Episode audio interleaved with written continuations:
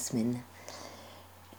Cette semaine, on sort un petit peu de la confusion, un peu la tête de l'eau, un truc comme ça.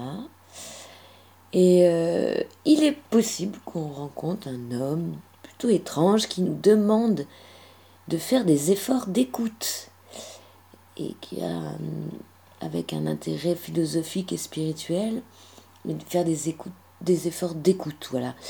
On va se rendre compte que peut-être on réagit ou on surréagit et que pour soi, prendre le temps d'écouter, c'est pas mal.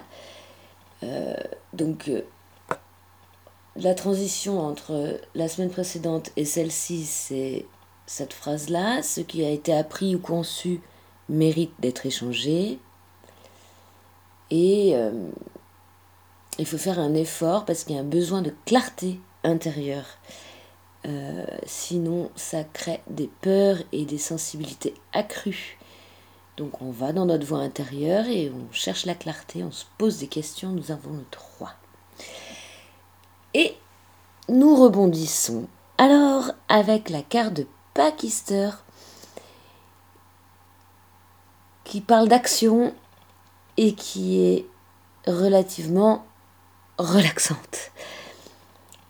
Les mauvaises surprises ou les étourderies sont en train vraiment de se calmer, un petit peu comme si on commençait à nous laisser tranquilles.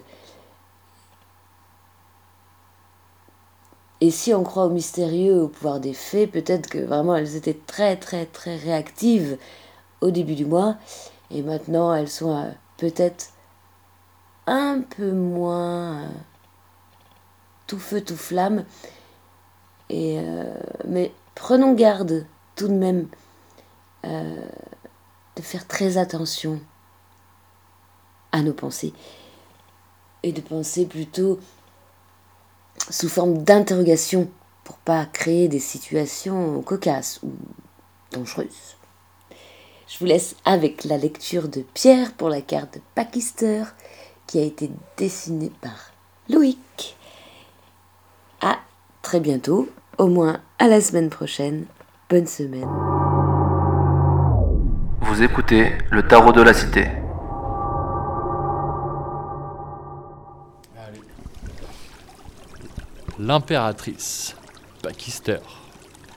La femme habillée Pachister parle du devoir de s'assumer, de continuer de se construire. C'est la carte de la sagesse et de la tempérance.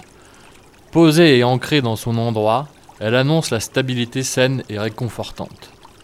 Malgré ses apparats, elle fait preuve d'une grande simplicité. C'est un peu la marraine, la bonne fée, mais sans excentricité. Côté cœur, on aime les colliers épais, les chapeaux larges, les chamans et les habits. Très bien. Cette carte annonce la stabilisation d'une situation amoureuse, célibataire ou en couple, le cœur se calme. C'est fort agréable.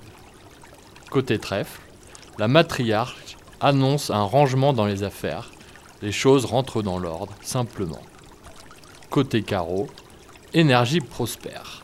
C'est une carte douce, elle apporte apaisement à celui ou celle qui la trouve. Pique, c'est quoi la ligne noire ?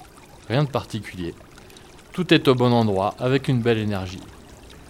Oracle, posé, la bonne aventure est sur le fil.